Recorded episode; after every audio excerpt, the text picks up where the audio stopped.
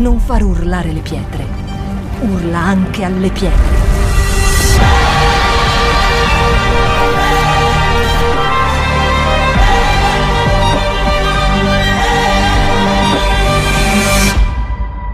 Shout 2022. Alza il volume della tua fede. Buongiorno. Bentrovati. Arrivo, eh? Tempo di organizzarmi. E ci sono. Allora, benvenuti a chi è qui per la prima volta, per la seconda volta, per la terza volta. Come state? Tutto a posto? Ciao Pasquale, ciao Gio, bello rivederti. Un po' infortunati ma in piedi.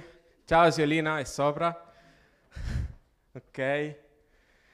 E bello stare in chiesa, anche se è quasi Ferragosto, però stare insieme ha tutto un altro sapore. Quando si è soli si è facilmente attaccabili quando si è in chiesa ci sentiamo protetti, almeno questo è quello che io eh, sperimento, oltre che il fatto che è quello che, che Dio, che la parola di Dio ci dice, però eh, è una cosa vera, una cosa eh, vissuta. Quando siamo soli, più tempo passiamo da soli più siamo attaccabili più siamo vulnerabili. Invece quando siamo insieme, ci, mi sento a casa, mi sento in famiglia, mi sento protetto, mi sento le spalle coperte, quindi bello bello stare insieme. Allora, questa parola che io oggi condividerò è una parola che lo Spirito Santo ha dato a me personalmente per la mia edificazione principalmente.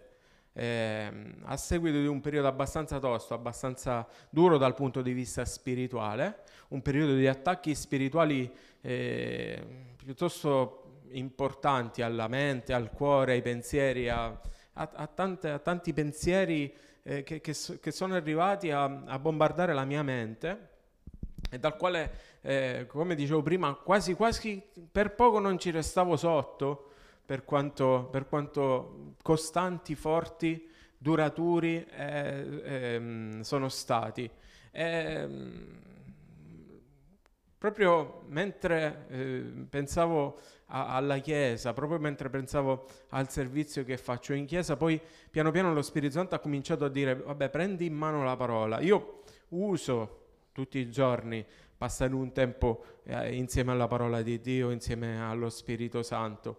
Eh, però lo Spirito Santo ha detto che adesso è il momento proprio di uh, um, darci, da, darci, dentro ancora di più, eh, stai subendo tanti attacchi spiritualmente, ok, contrattacca riempendo la tua mente di, della parola di Dio, riempendo la tua mente di, di, fede, di fede, perché quando siamo sotto attacco quello che ci serve, oltre alla vicinanza dei, dei, dei fratelli, è proprio la fede che viene dall'udire, la fede che viene dal, dal ricevere quello che c'è scritto nella, nella, parola di Dio. E così ho cominciato a leggere e ho cominciato, sì, visto che mi sentivo proprio attaccato nella fede, quale miglior personaggio potevo eh, trovare nella Bibbia se non Abramo, il padre della fede? Diciamo, questa è ehm, una meditazione che è nata sola sola, usciva viva dalla, dalla, dalla parola di Dio leggendo la storia di Abramo. Che giorno è stato il 10 agosto? Chi lo sa? Che succede il 10 agosto?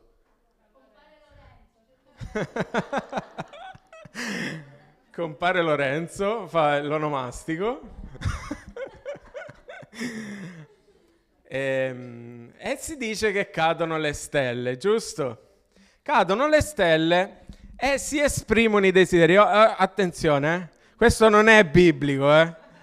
Non provate a guardare le stelle, a vedere una stella cadente e a esprimere un desiderio. Non funziona così. Questo, questo non c'è... L'hai fatto, Crispino? Sei andato a esprimere un desiderio? Dobbiamo pregare per te, vieni. Vieni, imponiamo le mani. Se abbiamo un desiderio nel nostro cuore, c'è un Padre celeste che ascolta, che è molto più potente di una stella cadente, che ascolta il desiderio e il dolore del nostro cuore, il grido del nostro cuore. E se fa bene a noi, esaudisce anche i nostri desideri. Perché non tutti i nostri desideri fanno bene alla nostra vita, però lui che sa, lui che è padre, lui che è buono, sa quello che è buono per noi e sa quello che ci serve, quello che ci aiuta. Vorrei leggere con voi la storia di Abramo, perché io ritengo che, meditando, ho trovato due tipi di fede. Un tipo di fede che è necessario, non è biblico, è quello che io ho ricevuto. E, um, un tipo di fede che è necessario, anzi è biblico, però n- non c'è una distinzione tra fede e fede, ok? Però ho notato questa cosa qui, è una mia considerazione personale. C'è la fede necessaria alla salvezza, ok? Che ehm, è quella che noi, noi riceviamo la salvezza per grazia mediante la fede. È quella fede che noi abbiamo nel Signore Gesù, nel suo sacrificio, nella, nella redenzione che Lui ha operato sulla croce nei, nei, nei, eh, per i nostri peccati e per la liberazione che Lui ha fatto nella nostra vita. E noi otteniamo la salvezza attraverso questa fede. Io credo che quasi tutti di noi, e anche in ambiente non evangelico, questo tipo di fede sia un, te- un tipo di fede facile. Facile da ottenere. Perché facile da ottenere? Perché io trovo, anche parlando con le persone, tra le persone, una fede autentica in Gesù.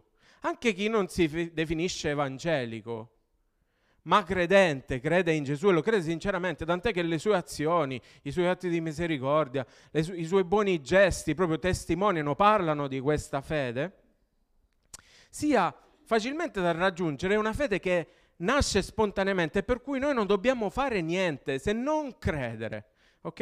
E io credo che questo sia un tipo di fede facile e credo che Dio abbia voluto che fosse così affinché più persone possibili potessero raggiungere la salvezza. C'è poi un secondo tipo di fede, che invece è molto più tosta, molto più complicata, che è quella che riguarda l'adempimento del piano di Dio per la nostra vita. Perché è molto più tosta e molto più complicata? Perché affinché il piano di Dio si realizzi nella nostra vita, è necessario che noi ci mettiamo del nostro. Dio ha dei piani per la nostra vita, Dio ha stabilito grandi cose per noi, ma è necessario che noi mettiamo nostra, del, nostro, del nostro essere, del nostro proprio, della nostra, della nostra, della nostra intenzione affinché questo piano possa pienamente realizzarsi. E in questo, in, questo, in questo secondo tipo di fede le nostre scelte sono preponderanti. Le nostre scelte, la nostra ubbidienza, la nostra consacrazione, la nostra costanza e la nostra perseveranza è tutto necessario affinché si realizzi il piano di Dio per la nostra vita. Ed è tutt'altro che facile tutt'altro che facile. Io mi sono sentito attaccato in questo tipo di fede durante questa settimana, nella fede che riguarda l'adempimento delle promesse di Dio sulla mia vita. Credo che nella nostra esperienza cristiana quasi tutti abbiano ricevuto delle promesse da parte di Dio, personali, promesse che ci conserviamo dentro il cuore e di cui stiamo aspettando l'adempimento. Io personalmente sto aspettando l'adempimento di diverse promesse sulla mia vita e allo stesso tempo in questa settimana mi sono sentito molto attaccato, molto aggredito proprio sull'adempimento di queste promesse.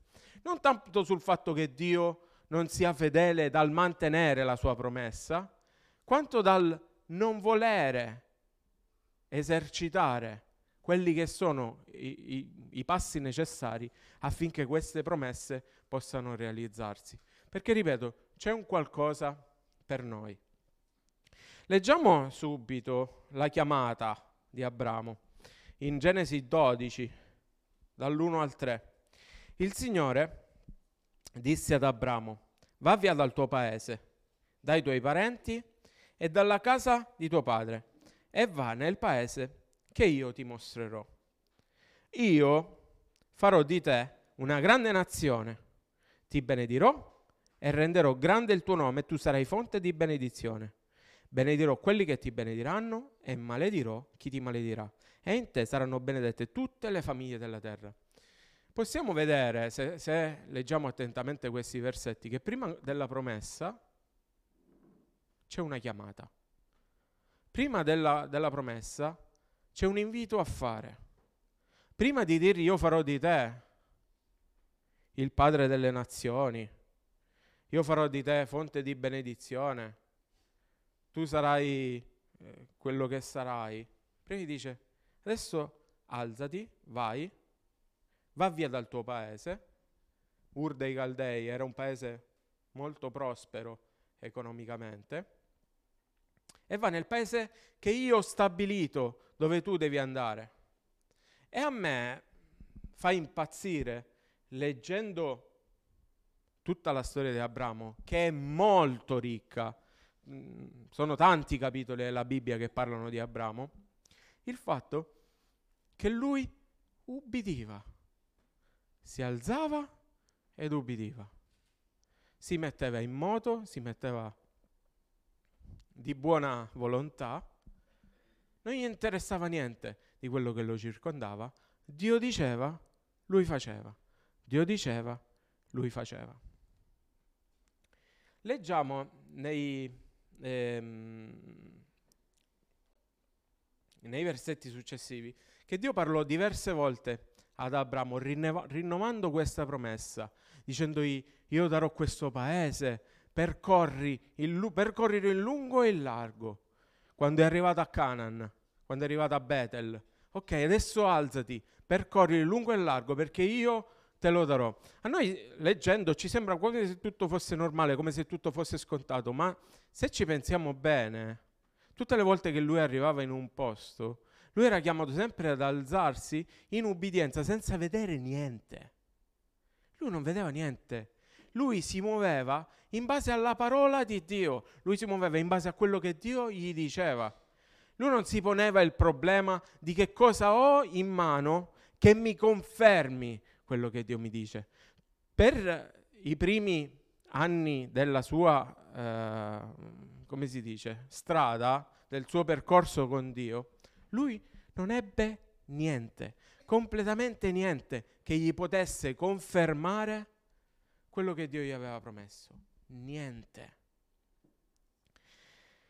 Fatto sta che lui ubbidisce sempre e io ritengo che, e questa è una cosa che noi dobbiamo stare molto attenti, l'ubbidienza è l'unico modo che noi abbiamo per manifestare la nostra fede.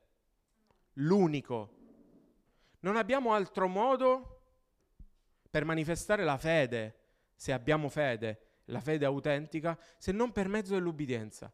Noi ubbidendo a Dio manifestiamo la nostra fede, ubbidendo anche quando non vediamo che manifestiamo la nostra fede, altrimenti se noi non, non ubbidiamo, noi, è come se, se non, stassimo, non stessimo credendo in quello che è scritto qui e se non stessimo credendo in quello che Dio ci ha detto. Invece Abramo ubbidiva sempre. A un certo punto, al capitolo 15, dice questa cosa qui. Dopo che Abramo incontra Melchisedec, dopo che viene benedetto da, da Melchisedec, a un certo punto al, al, capitolo 15 c'è scritto, dopo questi fatti la parola del Signore fu rivolta in visione ad Abramo dicendo, non temere, Abramo, io sono il tuo scudo e la tua ricompensa sarà grandissima. Abramo disse, Signore Dio, che mi darai? Poiché io me ne vado senza figli, non aveva niente, non aveva figli, aveva lasciato tutto. E l'erede della mia casa è Eliezer di Damasco. Abramo soggiunse, tu non mi hai dato discendenza. Ecco, uno schiavo nato in casa mia sarà il mio erede. Questo era il piano, il piano di Abramo, che non riuscendo a vedere, a darsi una spiegazione a quella che era la promessa di Dio, dice, vabbè, Eliezer è il mio più vicino, il mio parente più prossimo, questa sarà la mia discendenza. Allora la parola del Signore gli fu rivolta dicendo, questi non sarà il tuo erede. Poi lo condusse fuori e gli disse, e il titolo della mia predica viene da qui, guarda il cielo e conta le stelle, se le puoi contare. E soggiunse, tale sarà la tua discendenza. Guarda il cielo e conta le stelle. Quello che Dio ha pianificato per noi è paragonabile a questa promessa. Voglio incoraggiarvi in questo. Allora, perché credo che sia paragonabile a questo? Immaginatevi le stelle e datemi delle descrizioni su queste stelle. Pensando alle stelle, alla notte di San Lorenzo, ok? Al cielo stellato, che cosa vi viene in mente? Luce, velocità, lontananza, Spett- grandezza, immensità. Ok. Tutti questi aggettivi sono tutti giusti, tutti. Le promesse che Dio ha per noi sono tutte queste, tutte. Insieme a questo c'è una cosa che ha detto Andrea, lontananza. Ok? Le promesse di Dio non sempre sono a portata di mano.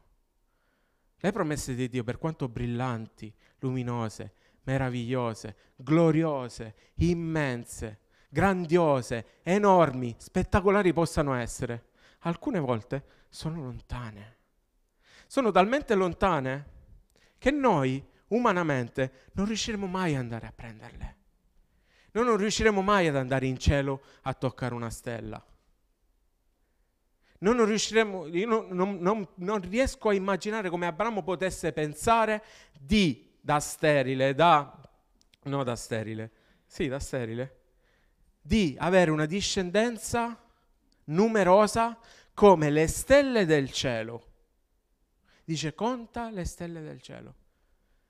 E noi umanamente, quando guardiamo a Dio e guardiamo alle promesse di Dio, molto spesso non riusciamo a capire come sia possibile che queste promesse si possano adempiere nella nostra vita. Se io penso a questa città, alla nostra città, a tutto quello che succede, umanamente non arrivo a comprendere come questa città possa rialzarsi, nonostante la presenza dei figli di Dio. Io umanamente non ci arrivo a comprendere. Io non arrivo a comprendere come si possa giungere ad un cambio di mentalità. Io non ci arrivo a comprendere. Per me sono come le stelle del cielo. Sono numerose. Io non riesco a contarle. Non, ci, non, non riesco a capire come questo possa succedere. E probabilmente Abramo non riusciva a comprendere come questo potesse accadere. Non riusciva a comprenderlo però conservava in sé una speranza, un lumicino, che quella stessa speranza, quello stesso lumicino che conserviamo noi e che magari facciamo schiacciare da tutte le circostanze che vediamo attorno a noi questo lumicino lo, lo schiacciamo, lo, schia- lo, mettiamo sotto i piedi. Allora quel lumicino di speranza, quello stesso lumicino di Abramo che, che, che lo faceva, lo rendeva ubbidiente allo stesso modo, veniva schiacciato, viene soffocato dalle nostre emozioni, viene soffocato dai nostri sentimenti. Quella speranza, quella cosa che lui ci ha detto diventa sempre più piccola sempre più lontana. Quelle stelle diventano sempre meno facilmente raggiungibili. Tant'è che anche Abramo vacillò. Perché vacillò? Leggiamo il capitolo 16. Orsarai, moglie di Abramo, non gli aveva dato figli. Aveva una serva egiziana di nome Agar. Sarai disse ad Abramo, Ecco, il Signore mi ha fatta sterile. Ti prego, vado alla mia serva e forse avrò figli da lei. E Abramo diede ascolto alla voce di Sarai. Così dopo dieci anni di residenza da Abramo nel paese di Canaan, Sarai, moglie di Abramo, prese la sua serva Agar, l'egiziana, e la diede per moglie ad Abramo suo marito.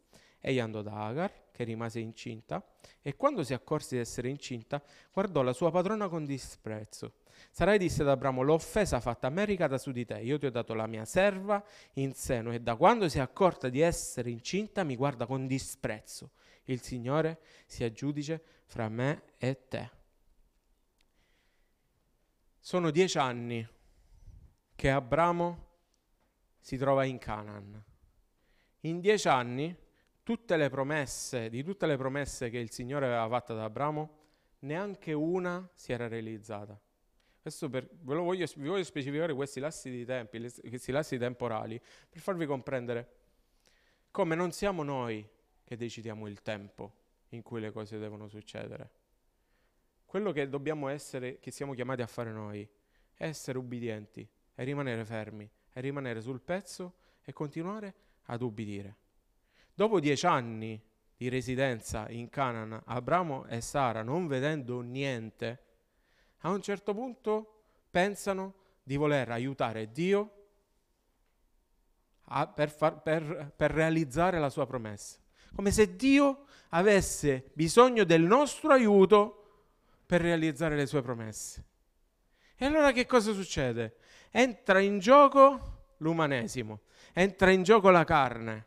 Non perdiamo la vista, perdiamo il nostro sguardo dalle stelle e guardiamo a quello che è più vicino a noi. Qual è la soluzione più semplice affinché si realizzi l'adempimento della promessa? Qual è la cosa più immediata? Quella più vicina a me? Qual è la cosa più facile? sai che c'è, c'è una serva, io sono sterile, fai una cosa, vai e coricati con la mia serva e da lì uscirà la tua discendenza. Che cosa succede però quando questo accade? Non essendo il piano di Dio, perché questo non era il piano di Dio, era il piano dell'uomo, questo porta insoddisfazione. Nel momento in cui Abramo e Sara, Abramo ed Agar hanno Ismaele, c'è una reazione da parte di Agar che dice, visto? Io ho il figlio, tu no. E c'è una reazione da parte di Sara, ma come se sei stata tu a suggerire a tuo marito di far coricare, di, di coricarsi con, con, con la serva. Eppure sei insoddisfatta. Questo ci deve far comprendere che quando noi vogliamo aiutare Dio a realizzare le sue promesse e ci allontaniamo dal suo piano. Cerchiamo la soluzione più facile, quello che è più, più comodo. Questo produce in noi insoddisfazione. Sara fu frustrata, Sara si arrabbiò, Sara fu insoddisfatta, Sara non ottenne quello che voleva, nonostante fosse stata lei stessa a chiederlo. Io voglio molto focalizzare l'attenzione su questo perché molto spesso, molto spesso, quando noi ci sentiamo infrustrati e insoddisfatti perché attorno a noi non succedono le cose che noi vorremmo che succedessimo, noi dobbiamo avere la pazienza e la fede di sapere aspettare i tempi di Dio.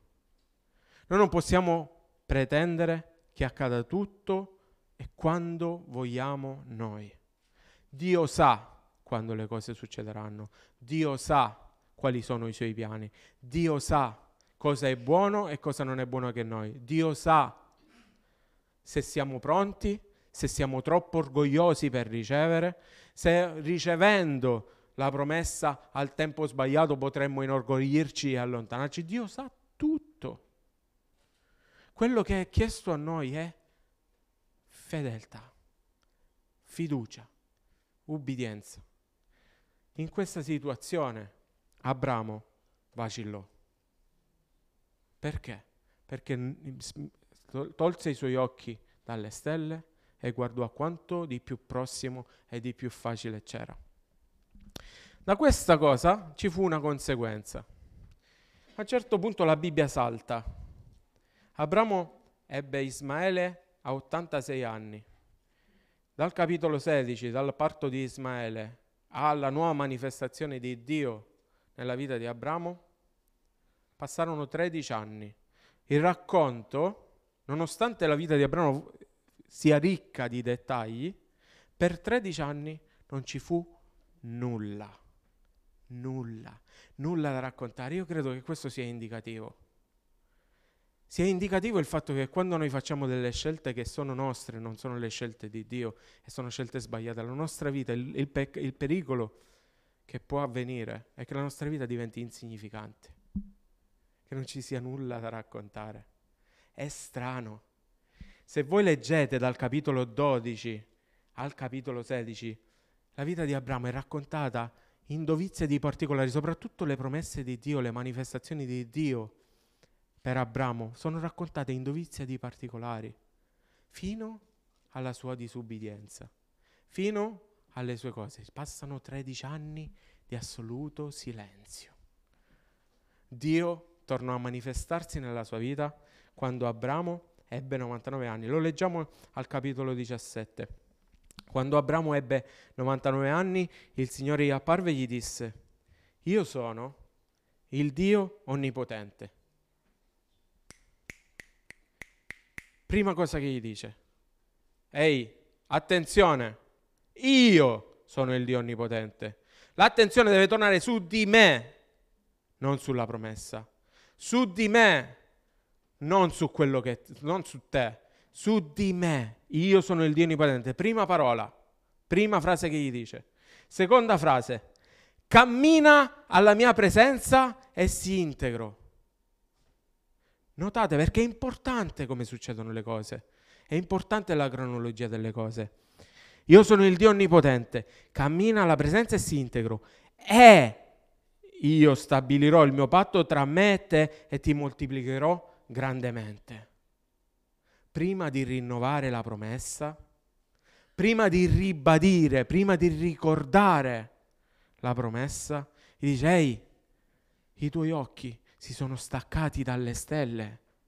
I tuoi occhi si sono staccati dal cielo. Tu hai smesso di guardare il cielo. Tu ti sei concentrato su di te. Dopo 13 anni di silenzio, lui torna a sentire, eh Abramo, il mio piano per te è ancora vivo, c'è, è reale, è presente, ma io sono il Dio Onnipotente. Io sono colui che lo, renderà, che lo realizzerà. Io sono colui per cui niente è impossibile. Io sono colui che se ho detto una cosa la farò. Io sono il Dio Onnipotente. Cammina alla mia presenza e si integro. Prima l'attenzione su di lui, poi un qualcosa che tu devi fare. Che vuol dire camminare alla presenza del Signore? Se io mi metto a camminare così,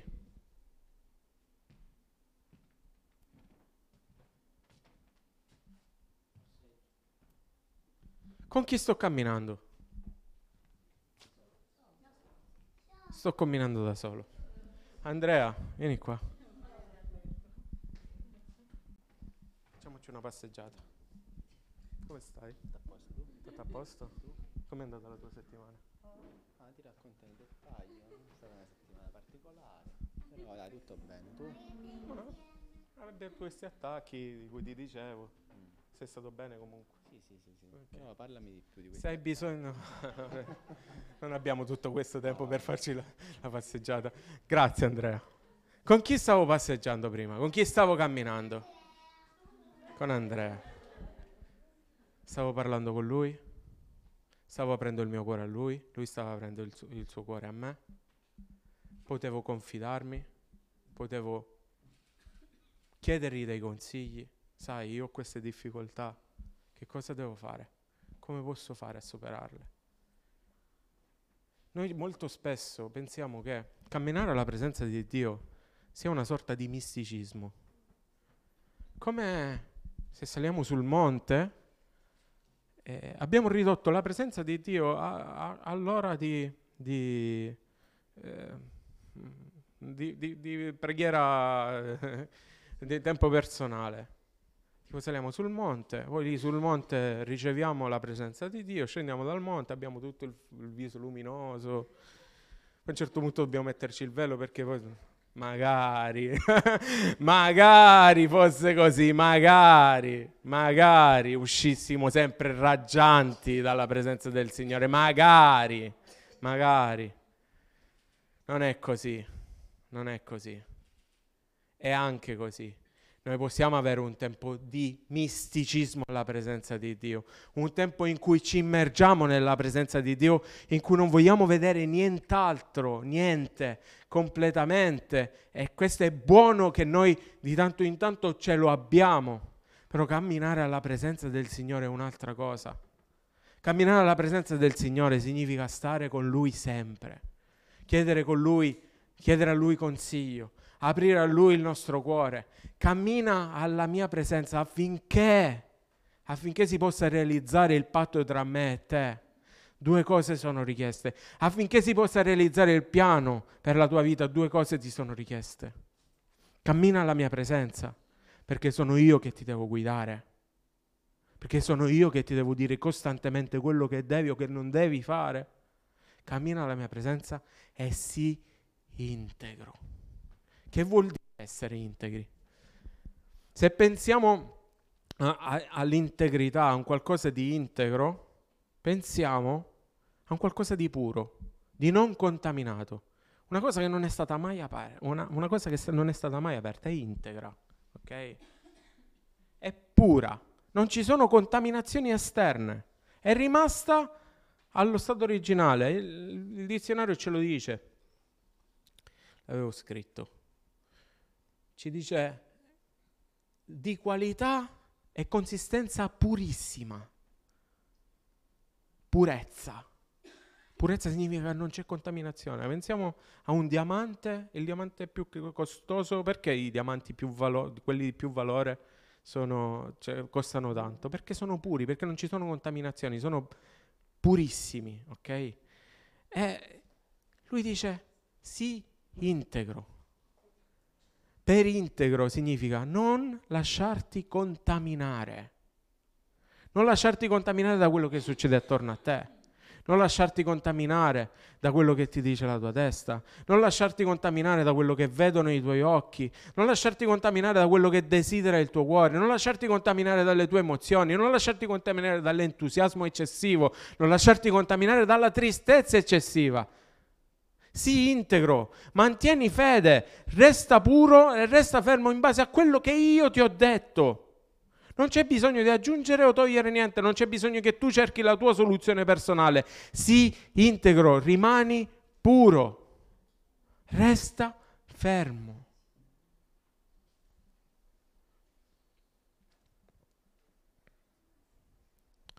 Allora Abramo si prostrò con la faccia a terra e Dio gli parlò dicendo, quanto a me, Ecco il patto che faccio con te. Tu diventerai padre di una moltitudine di nazioni. Non sarai più chiamato Abramo, ma il tuo nome sarà Abramo, perché io ti costituisco padre di una moltitudine di nazioni. Ti farò moltiplicare grandemente, ti farò divenire nazioni e da te usciranno dei re. Il mio, stabilirò il mio patto tra me e te e i tuoi discendenti dopo di te, di generazione in generazione. Sarà un patto eterno, per il quale io sarò il Dio tuo e della discendenza dopo di te. Stessa identica promessa che aveva fatto 13 anni prima. Con l'aggiunta di dire ok, attenzione, hai preso la sbandata, hai fatto le tue scelte, però adesso io non ho finito comunque con te, io credo comunque in te. E Abramo, io penso che lui abbia sentito la mancanza in quei 13 lunghi anni. Io credo che lui abbia sentito la frustrazione in quei 13 lunghi anni di cui la Bibbia non ci dice niente di quello che è successo nella sua vita. Io penso che Abramo abbia risentito della mancanza di Dio e abbia compreso la lezione. Tant'è che se poi continuiamo a leggere la storia di Abramo, vediamo come lui crebbe nella sua fede. Lui non tentò più di metterci del suo. Lui non tentò più, restò puro e restò fedele a quella che era la promessa di Dio. E la sua fede crebbe così tanto che anche quando gli fu chiesto il suo unico figlio, il figlio della promessa, lui obbedì. La fede, la nostra fede, è un processo. Io ritengo e penso e credo che nessuno di noi possa dirsi al 100% forte nella fede. Penso che tutti noi siamo in un processo di fede. Però il modo per far crescere questa fede è attraverso l'ubbidienza. Noi non dobbiamo cercare soluzioni nostre. Noi dobbiamo rimanere fermi in quello che dice Dio e in quello che dice la sua parola, anche se stiamo soffrendo. La sofferenza è stata molta in questi giorni e mia moglie ne è testimone. Io non, non avrei neanche voluto predicare questa mattina per come mi sentivo. Però poi Dio, attraverso questa parola, mi ha incoraggiato, mi ha detto ok, stai avendo queste difficoltà. Guarda Abramo. E guardando il suo esempio, il fatto che lui anche è vacillato, il fatto che lui anche è caduto, per il fatto anche che lui non poteva stare senza Dio.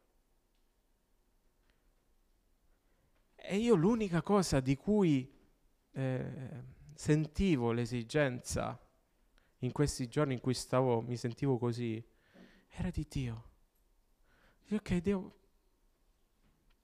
tutto quello che sta facendo, quello che, sto, che sta succedendo, quello che sta succedendo attorno a me, non so quanto senso abbia. L'unica cosa che penso che abbia un senso sia la tua presenza, sia tu. E io voglio partire da qui. E io credo che Abramo partì da qui. Partì da Dio e dal fatto che Dio quando si manifestò gli disse io sono l'onnipotente. Pensiamoci. Voglio che, che, questo, che prenda un, un, un attimo, un po' di tempo adesso per pensare a quello che stai vivendo e per pensare, per guardare, per puntare i tuoi occhi su, di Dio, su Dio. E ripeti, io sono il Dio onnipotente. Guarda la tua circostanza e dici, e di la tua circostanza. Ehi, Dio è onnipotente e Dio è mio Padre. Dio è mio Padre, Dio è onnipotente, Dio è accanto a me. Dio permette qualcosa commisurato a quella che è la mia capacità di sostenere. Dio non mi grava di un peso più grande di quello che io riesco a sostenere.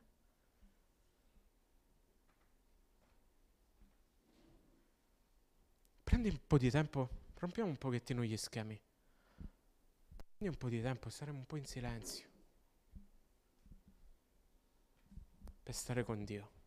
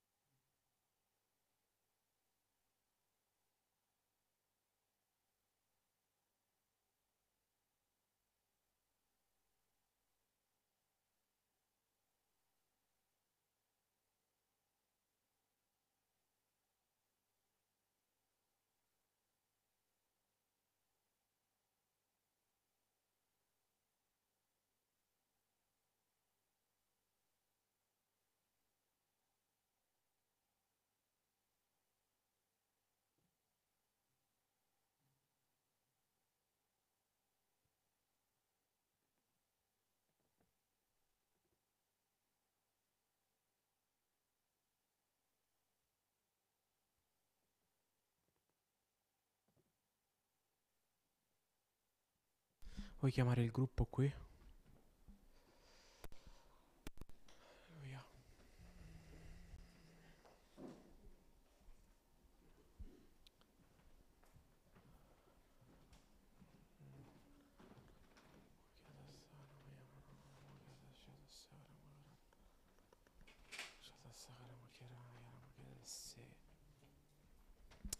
Non è peccato attraversare dei momenti duri.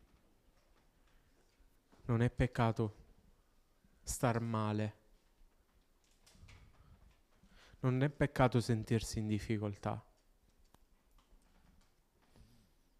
Più di una volta Davide, nei suoi salmi, racconta di come si sentisse circondato dai suoi nemici,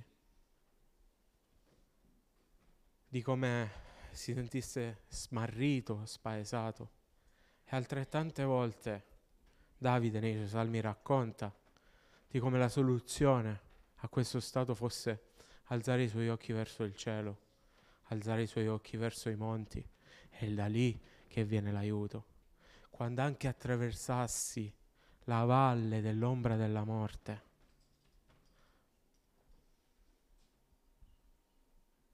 c'è, ci sono tante insidie,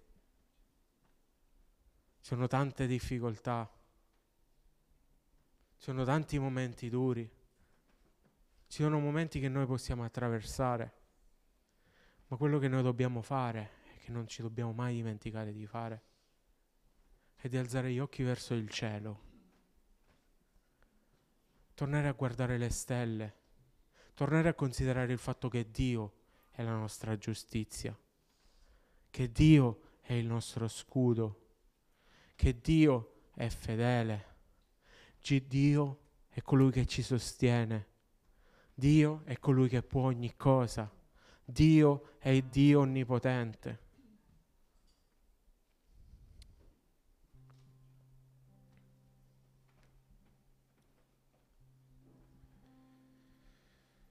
Alleluia, Signore.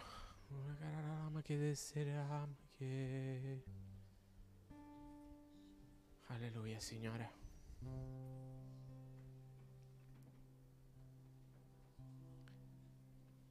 Qualsiasi cosa stia accadendo nella tua vita ora.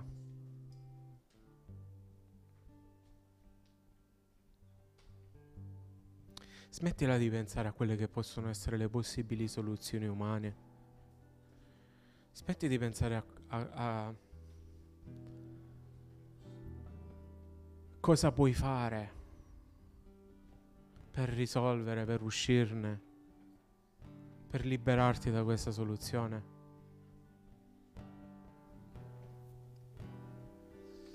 Ma sforzati di puntare i tuoi occhi verso il cielo.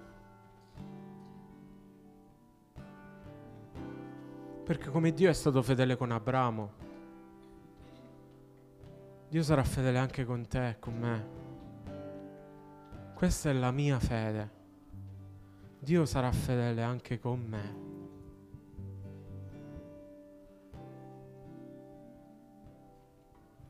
Non sappiamo quale sarà il tempo e in che modo Dio manifesterà la sua fedeltà.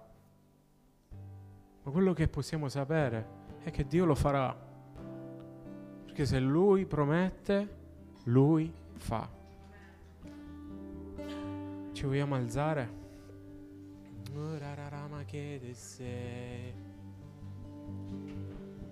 Alziamoci.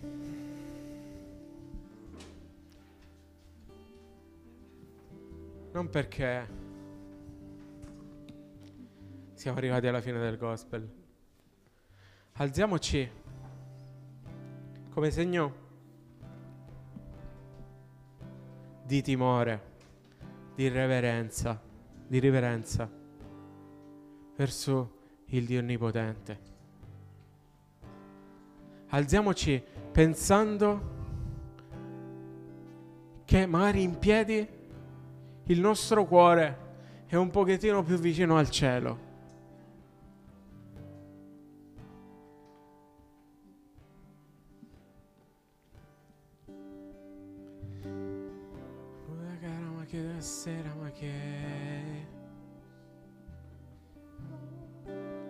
Spirito Santo. Spirito Santo. Spirito Santo, voglio pregarti di toccare il cuore in questo momento di chi è in un momento di sofferenza. Spirito Santo, raggiungi il cuore di chi sta soffrendo in questo momento, il cui cuore sanguina, per incoraggiare, per rialzare, per dare nuova forza, nuovo coraggio. Spirito Santo, io so che tu sei fedele. Dio, io so che tu sei fedele. E tu non permetterai che il nostro piede vacilli. Oh.